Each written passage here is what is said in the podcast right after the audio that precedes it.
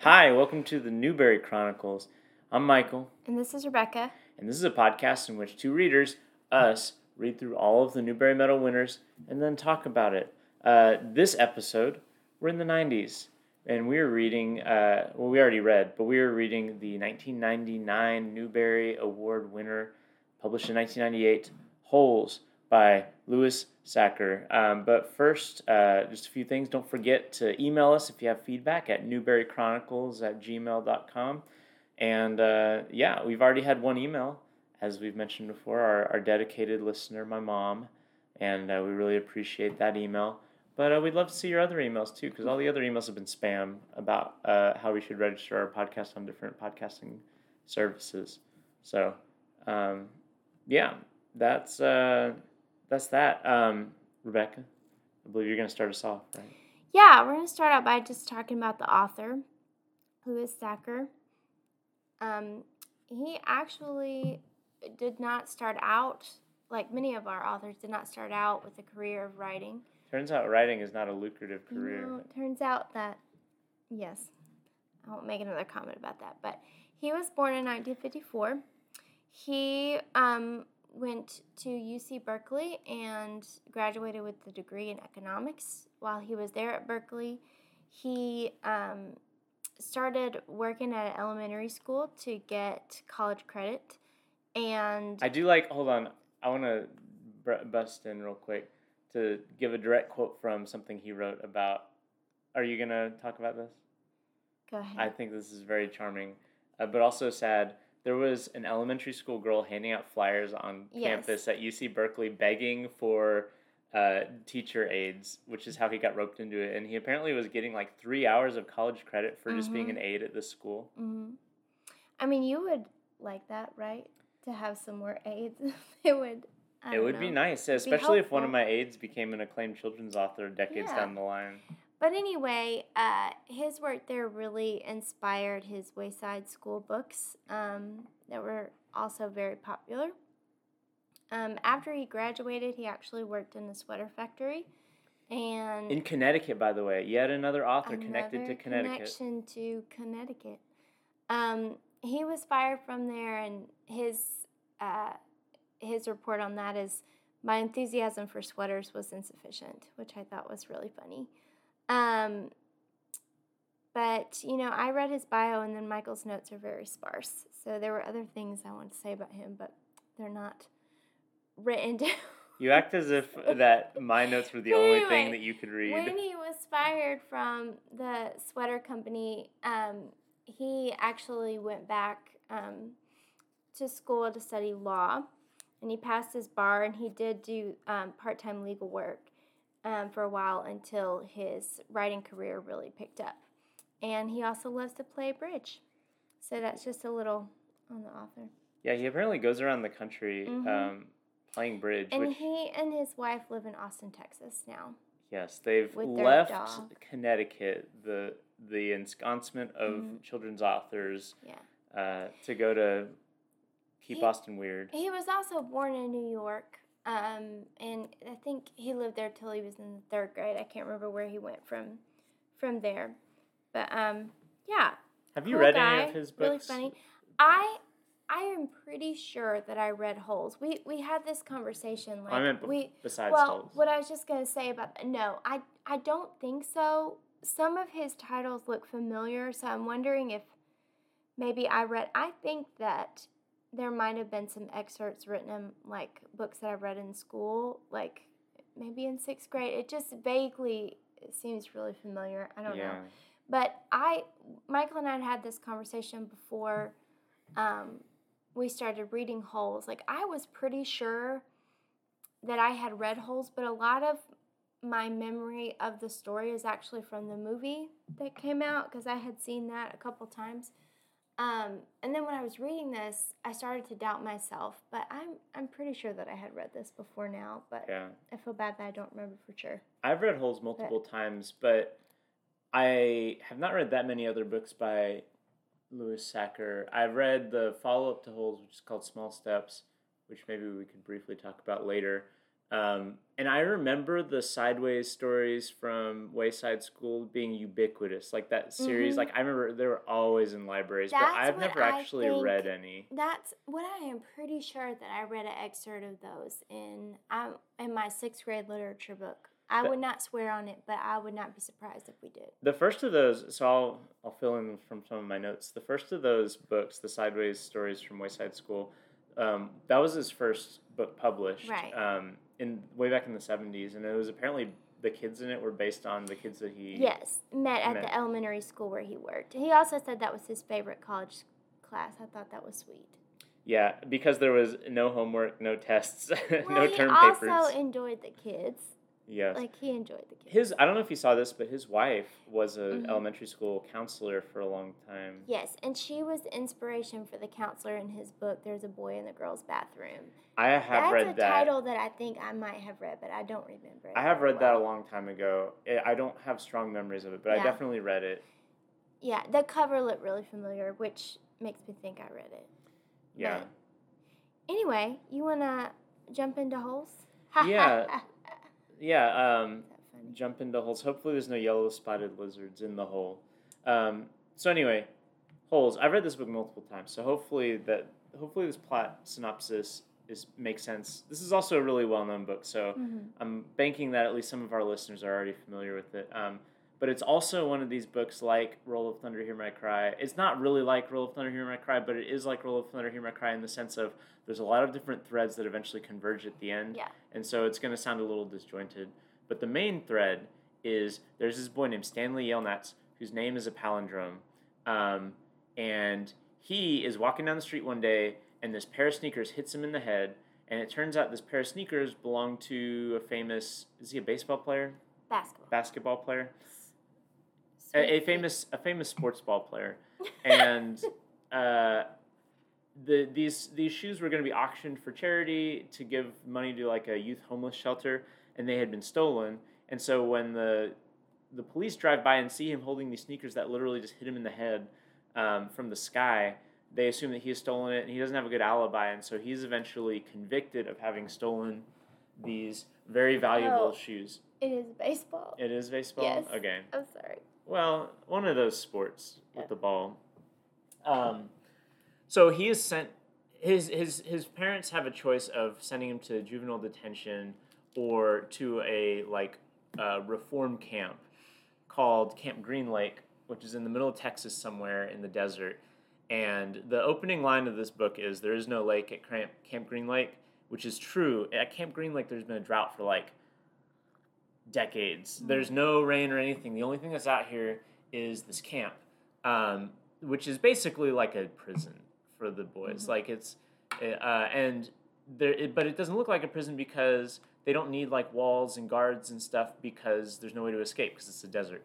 Um, and the thing about this camp is it advertises itself as like we build character in the youths, and um, the way that they build character purportedly is by forcing manual labor upon them. And manual labor is this absurd, pointless task of every day they have to dig a hole that's five feet in diameter and five feet deep in the desert.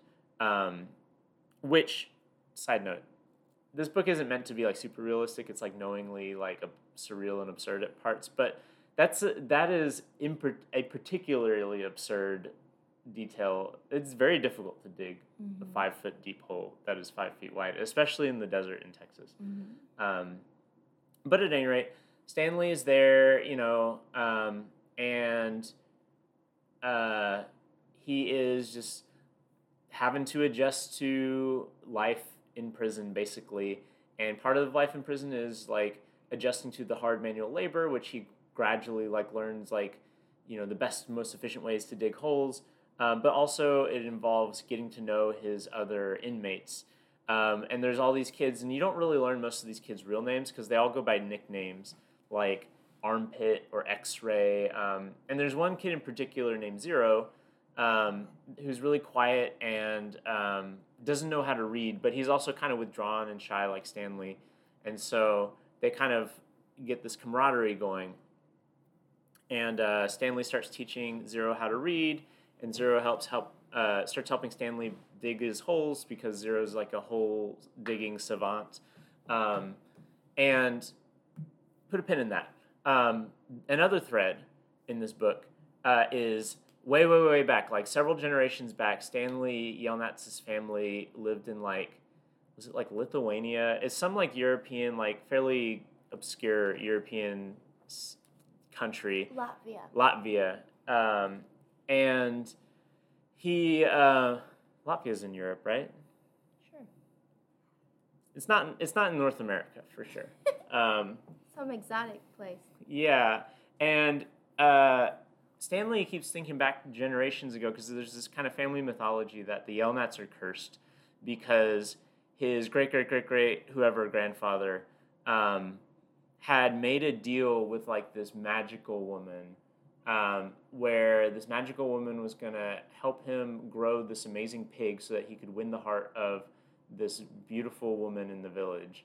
Uh, in exchange, the guy had like was supposed to carry this woman up the mountain to like drink out of the spring, and uh, he ends up like not doing that, kind of absentmindedly, not fulfilling his bargain, and he hops on a tr- plane, not a plane, uh, he Uh, hops on a boat. boat to America, and uh, everything seems to have gone south for the family since then, uh, living in the United States, and they are quite poor. It seems like at times, you know, they're not exactly destitute, but they're not very successful, and it seems like they're afflicted by bad luck.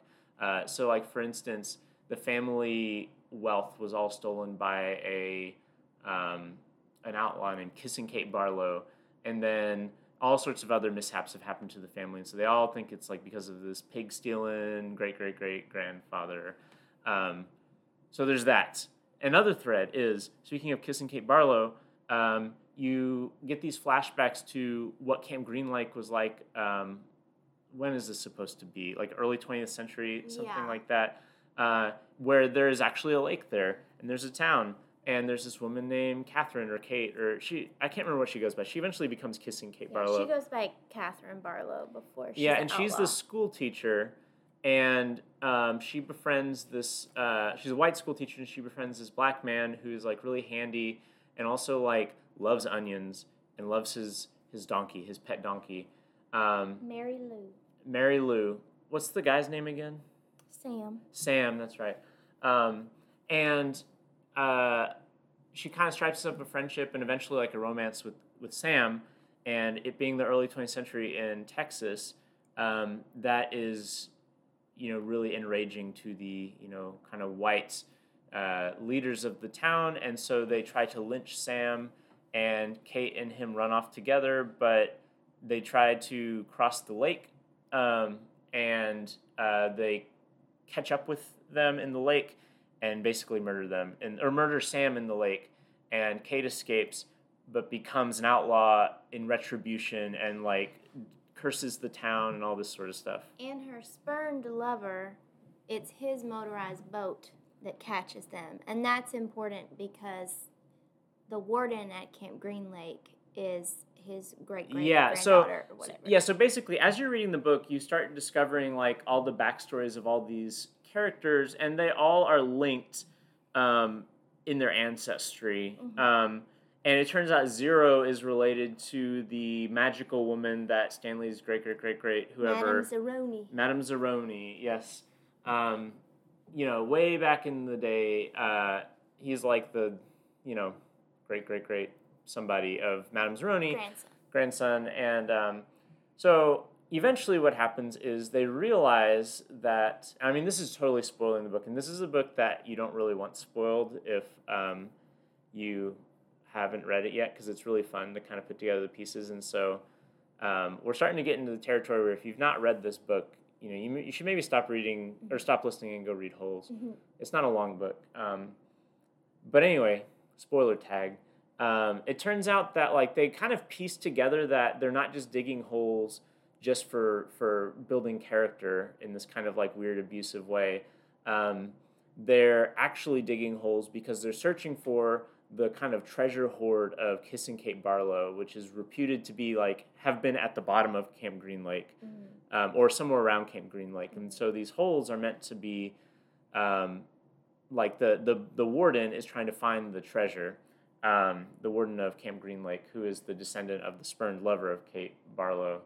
Um, Whose family uh, they she her family owns all that land because he was very wealthy before the drought, before the lake was. before they were cursed for being racist. Yes, right, Um, right. but uh, and so once once they find this out, um, things kind of go south, um, and eventually like Stanley and Zero run away from the camp um, in like a situation that is probably too complicated to be worth explaining right now. But what they, what eventually happens is they like run away across the desert and find refuge in the crash boat of um, Sam, like Sam's crash boat, uh, and then they're able to cross the desert after, like when it turns night, and find finds like his like onion patch basically on the other side, and thumb. at God's thumb because it's like this mountain that looks like a big old thumbs up. And they eat a bunch of onions because they don't have any other food. And in this book, onions are like superfoods and they get like superpowers. Not like real superpowers, but basically like they become a lot fitter and and like more physically able because they're so um, they're so ripped on onions Mhm. and uh, eventually go back to the camp and kind of like expose the camp for like being a fraud. Um, and Stanley's dad makes a lot of money. Um, Well, they find the treasure. they, they, also find the treasure, yeah, which and then belonged to Stanley's great great grandfather. yeah. But there's this one part. Um, he it's kind of implied that Stanley breaks the curse of his family because, um, what is it like? Zero has like passed out from dehydration or Uh-huh. something, and he carries Zero Up the mountain. up the mountain so that he can drink from the the spring. And Mm-hmm. so like then they find the treasure and everything's good. Um, and so that's the plot of of Holes. It's pretty naughty and like complex for a kid's story, but it's not complex in the sense of like what we talked about with Roll of Thunder, Hear My Mhm. Cry. It's more just like like a puzzle that you fit Mhm. together. hmm It's really fun. Yeah.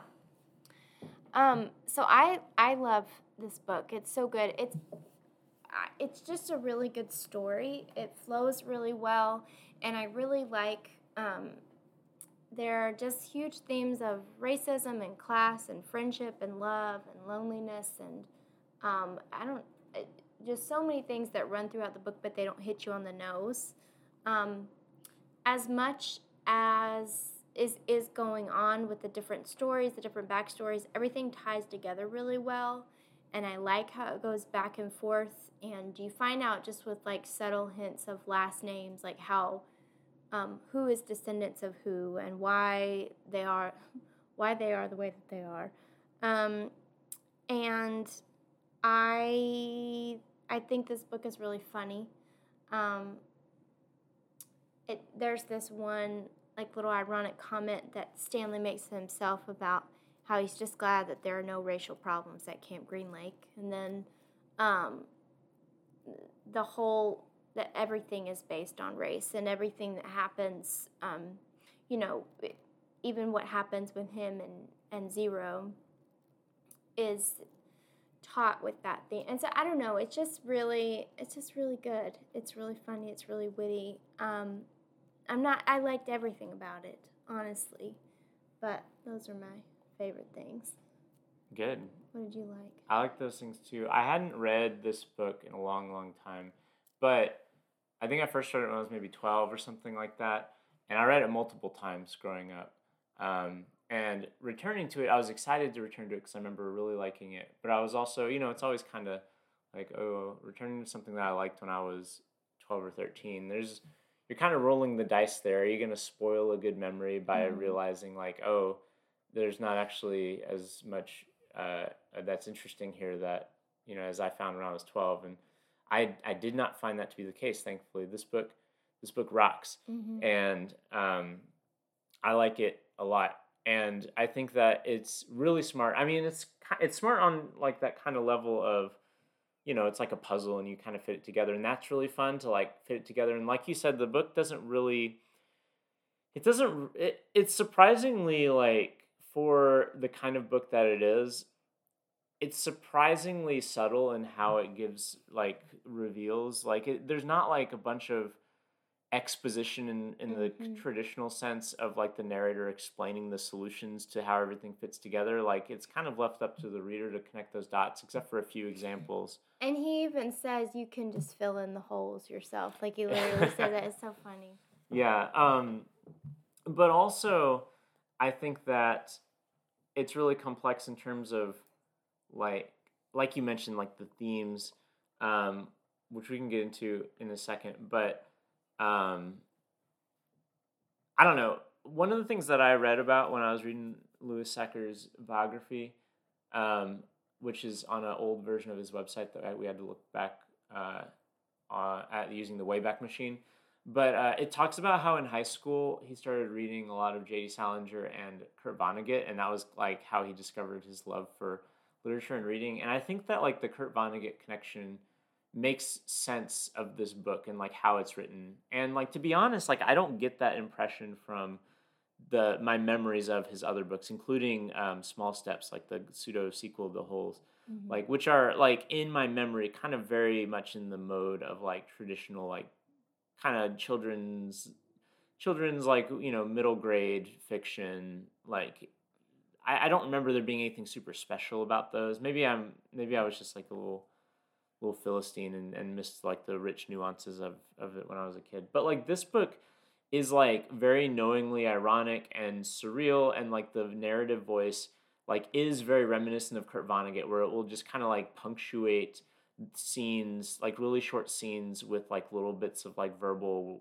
irony or like just kind of like wry observations or things like that um like you know the opening line or like the opening like chapter in general where they he's describing camp green lake and like just the levels of like irony and like kind of sarcasm which just he describes Camp Green, like it really, it, it is really reminiscent of Kurt Vonnegut in that way. And I think like the mechanics of the book are very much like that as well, where you have this kind of mix of like, uh, like uh, fantasy ish, like in like tinge stuff, like things that are like knowingly unreal, and uh, also things that are like very personal and like kind of emotionally weighted. And like a lot of Kurt Vonnegut, it's also very like socially like conscious as well and i don't know like a lot of that stuff like like you mentioned that line about there's no racial problems at camp green lake but like the the the existence of camp green lake as a prison for Mhm. youth Yeah. is a direct result of there having been racial problems like it's just very smart in terms of like how it shows that like you know the ways in which this town was unable to reconcile their own prejudices Mhm. like led to this town becoming a place of like incarceration and like Mhm. overt oppression Mhm. um, but while also completely erasing that history like you know there's no ac- like i don't think the kids ever learn that there was a lynching basically uh, no. and that was like the inciting incident for this place becoming eventually like a, a youth prison.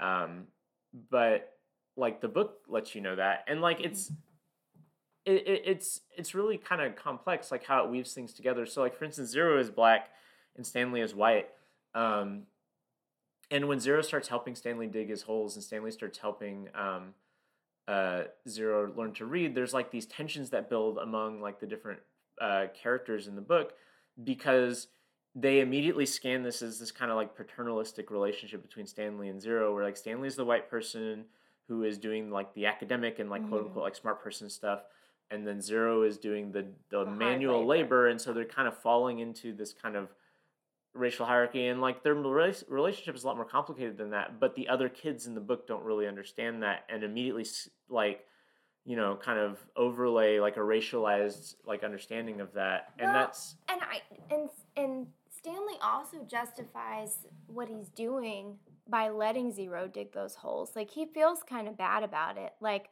oh well, you know, he's helping me finish my hole and but but I I need him to because I would be too tired to help him learn how to read. And so Right. I'm really giving him something. Like you can tell that he's recognizing that the power imbalance but is not really willing to rectify it yet.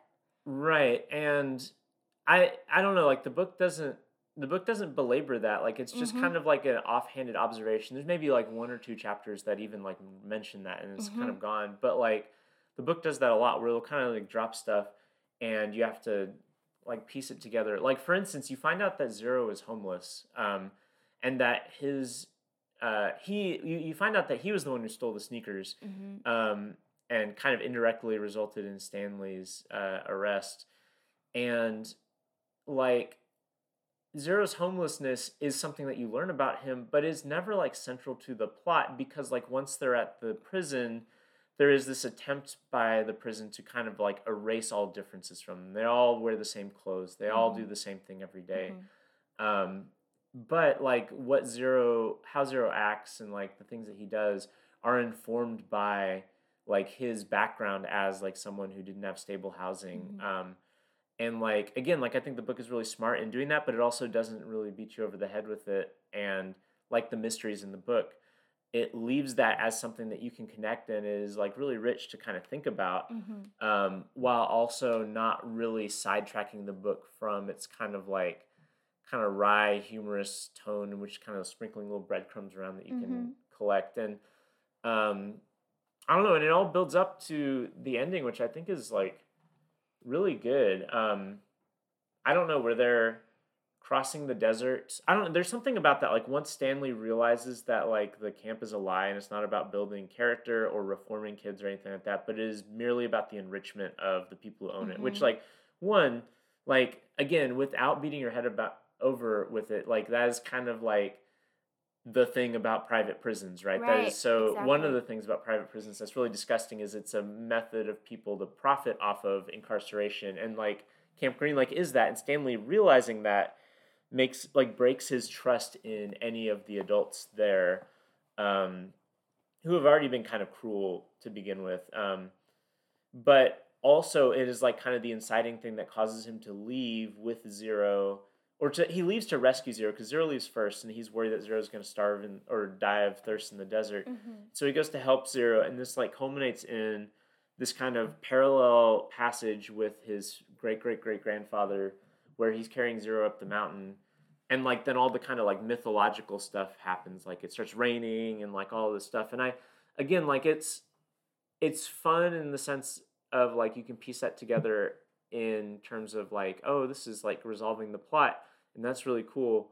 Um, but it's also like really thematically resonant too. Like he's Mhm. he is like i mean it's it's not meant to be taken literally in terms of like you know he's fixing racial relations but he is kind of undoing or at least making reparations for a harm that was done in the past that his father did Mhm. and it's like i mean that's a kind of that's that's a rich metaphor in terms of like the entire book is about these like power imbalances and the ways in which the things that were done in the past continue to have repara- or repercussions in the Mhm. present and him like caring for zero is a way of like almost atoning for the stuff that happened in the past even though it wasn't like his fault or anything like that but his act of like kindness and and, and his ability to kind of like see zero as a person rather Mhm. than like zero's kind of like ostracized by the other kids because he's like a weirdo or whatever And the the counselor. and the counselor too yeah um who's really kind to everybody else, but just says there's nothing in his brain because he doesn't speak. Right. Oh, and also the camp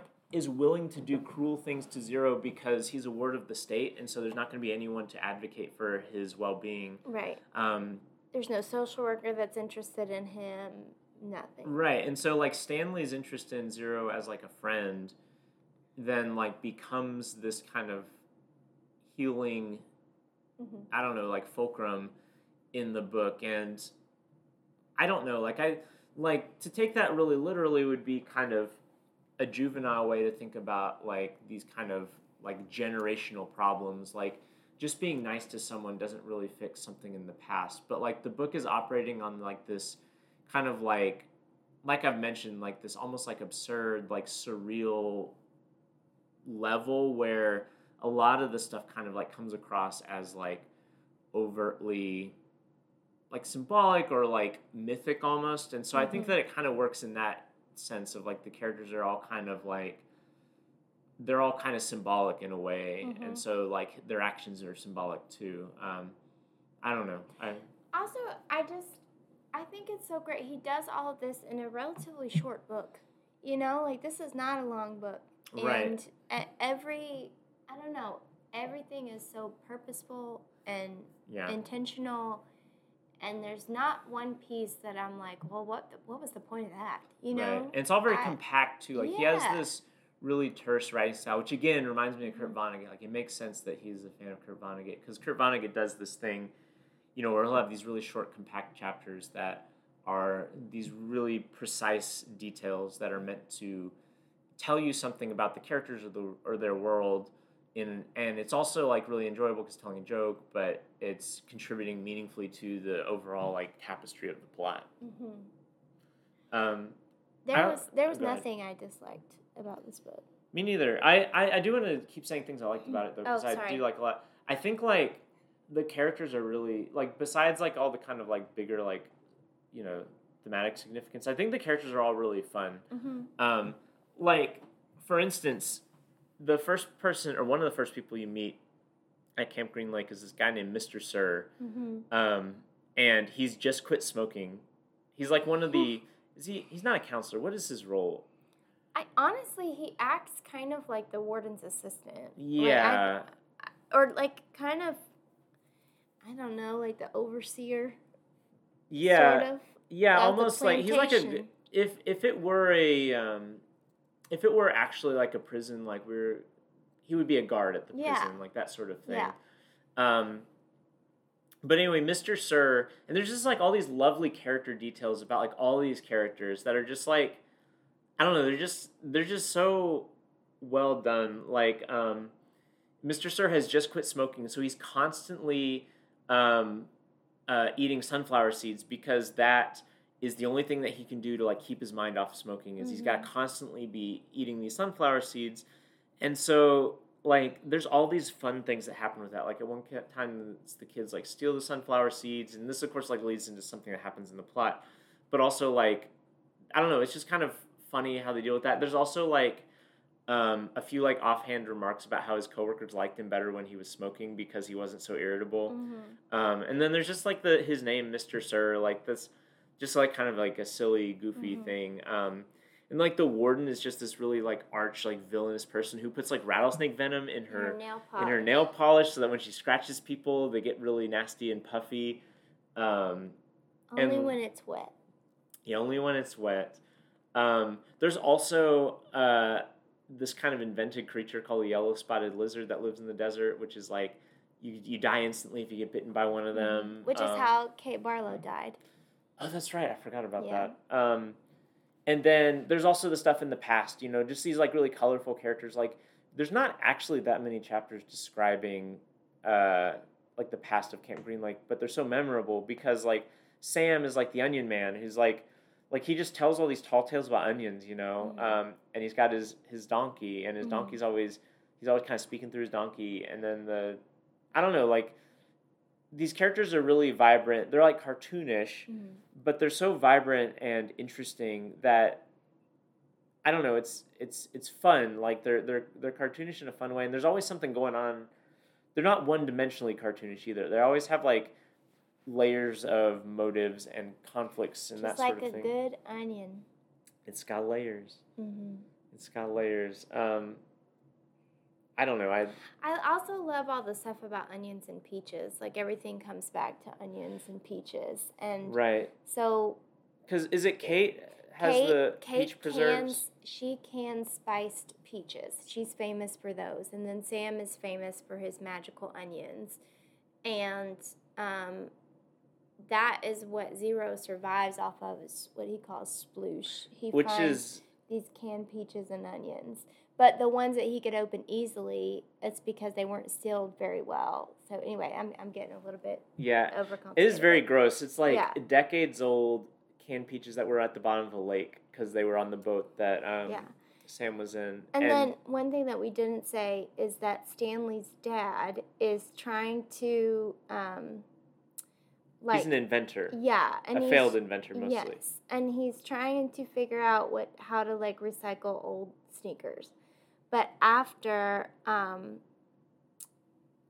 after Stanley carries Zero up the mountain, um, he discovers a cure for foot fungus, which in, involves peaches. Like I don't know, Yeah. just everything everything like there's no detail uh, that doesn't connect in it. I don't know. it's Yeah, it's it's a very it's just very satisfying on a Yeah. literary level because everything connects. Like there's like that like English teacher brain like it just just is very satisfying on that uh on that metric. And like I was too old when this book came out to have this assigned to me to read. But like I do know that this book is assigned a lot in like you know the middle middle grades. And it makes sense why it is because it is like it's a great book for introducing all these literary devices like metaphor and like characterization stuff. Like I can see like as an English teacher I'm like oh I would love teaching this book because not only is it fun and engaging but it's like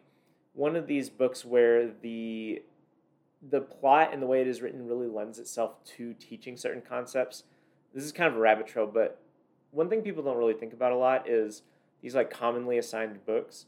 A lot of the ones that remain commonly assigned and are popular to teach it's not just because what the book's about it's that those these books lend themselves to teach things easily like the scarlet letter remains in like heavy circulation Mhm. because the symbolism. it is so focused around like symbolism and the Mhm. same thing for like the great gatsby or yeah. to kill a mockingbird and like these are books like they're not just popular because of their content they're also popular because teachers can easily pull out like examples of literary devices from them and like i think holes is another example of this kind of book where it it really presents itself as a book that you can you can teach. And that makes it sound like i don't know i know, I know that like if i were to hear someone describe like this would be a perfect book to assign to students to read because it would be so Mhm. enriching like that makes that's kind of a turnoff to me.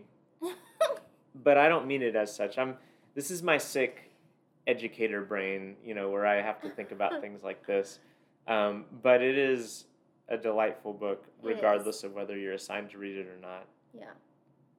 I also um there's something very sweet and tragic in like why his family agrees to send him to Camp Green Lake. They say we had like he's like my, my family never had enough money to send me to camp, so we'll pretend like we're those rich people that get to go to camp. Yeah, and he fun." sends letters back to his parents, like lying about his experiences at Camp Green Lake because he doesn't want them to feel bad for sending him there. I don't know. It's just the book is is just really good. Yeah, it's very poignant at parts. yeah Yeah. Um, So you didn't like, you didn't dislike a thing about it. I can't think of a thing that I would change or, or wished was different. Mm-mm. That's the first time. Yeah, I don't- That both of us are. I yeah, I don't know. I it would be ex- I would it would have to be extremely nitpicky. I, I don't have something off the top so of my let's head. not. Let's do just it, yeah. leave it, and it's It's just this pristine, state. pure thing. Yeah, Yeah. it's good. Everyone. is also Michael's dad's favorite Newbery winner that You he's read. Right. You know, of the ones we've read for this podcast, this might be my favorite so I don't far think too. I'm gonna. I I just can't. I enjoy different books for so many different things and experiences. I've decided I'm not gonna name my favorite one okay. because I'm just not gonna do that. Well, while Rebecca takes the high road, I'm gonna take. not. It's not a high road. It's a non-committal road. it's the you you appreciate literature for its innate qualities, not its qualities in relation to well, other there's things. also like I. I don't know. I've also this. I feel like this book is your upper road slowly. You know, you've read it so many times. It's easy to be like, this is my favorite, and I've read that one so many. I don't know. I just. I've read A Wrinkle in Time a lot too, which probably prior to I think this this, series, is a better book than probably prior to reading this series, I would have said A Wrinkle in Time was my favorite. But the thing about this book compared to A Wrinkle in Time is A Wrinkle in Time doesn't try to be as tidy as this book. This Yeah. book is extremely tidy, you know, where everything wraps like we talked about, everything wraps back into itself. So that's it's the kind of book that it's hard to point out flaws in it. Whereas A Wrinkle in Time, Right. as we talked about, um, you know, back in our second episode, it's like a very messy, intentionally like ridiculously ambitious book. You know, it's about But the fabric of the it, universe and itself. we're And I do not saying anything negative about. I I'm do just love it. saying I'm not gonna. I'm not gonna say a favorite, but this definitely gets two thumbs up. So Re- Rebecca's like the really amazing parent who loves Shut all her children equally, whereas I am the parent who's going to say I love Holes the best.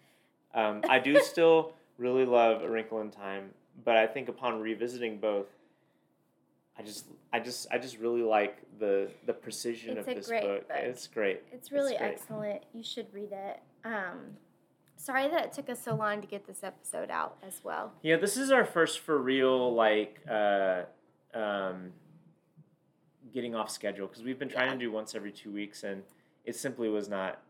Our lives made it impossible to. Yeah. We we both finished reading this book probably at least a week ago, right? Yeah, it's just.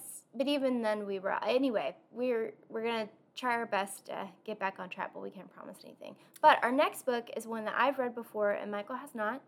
Um, I have very fond memories of reading this book. It's Kate DiCamillo's Tale of Despereaux. The Uh, Tale of Despereaux. No, it's not. because he's French. It's the You don't- 2004 winner. Um, this is not, in my opinion, it is not the best Kate DiCamillo book. Rebecca's a because I've of Winn not Dixie read. partisan. Well, I should say not the best that I've read because I've not read all of hers, but I do love, dearly, dearly love because of Winn Dixie that did not win. Anyway, we'll get there. Um, this book I remember being really fun, so hope you like it, Michael. It's about a mouse, right? Yeah. Is it about his tail or is it a story about a mouse? What do you mean? Oh, a tale about a mouse. But um, Anyway, um, thanks for listening. yeah, that's it. Uh, hopefully, we'll see uh, release another one in two weeks, but don't hold us to that. Um, anyway, this has been the Newbery Chronicles. Signing off.